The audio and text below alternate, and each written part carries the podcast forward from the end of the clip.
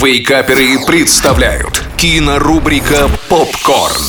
Всем привет, это Николай Янчук, портал Киноафиша Инфо. И сегодня мы вновь поговорим о том, что стоит посмотреть в кино на этой неделе.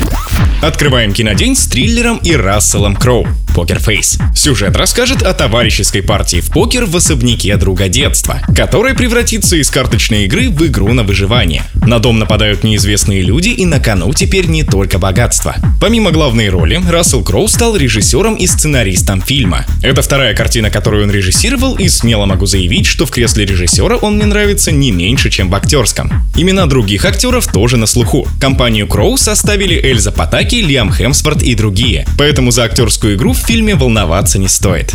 Картинка и операторская работа смогут вас удивить, а музыкальное сопровождение дополняет хороший зрительский опыт. 7 баллов из 10.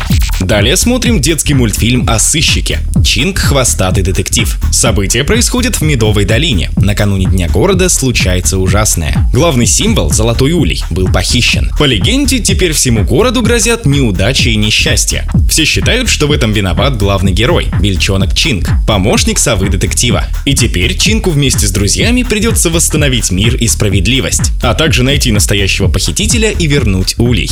Несмотря на то, что мультфильм детский, взрослым заскучать все равно не удастся. Особенно учитывая тот факт, что в работе над сценарием принимала участие знаменитая писательница детективов Дарья Донцова. Визуальная часть меня вновь порадовала.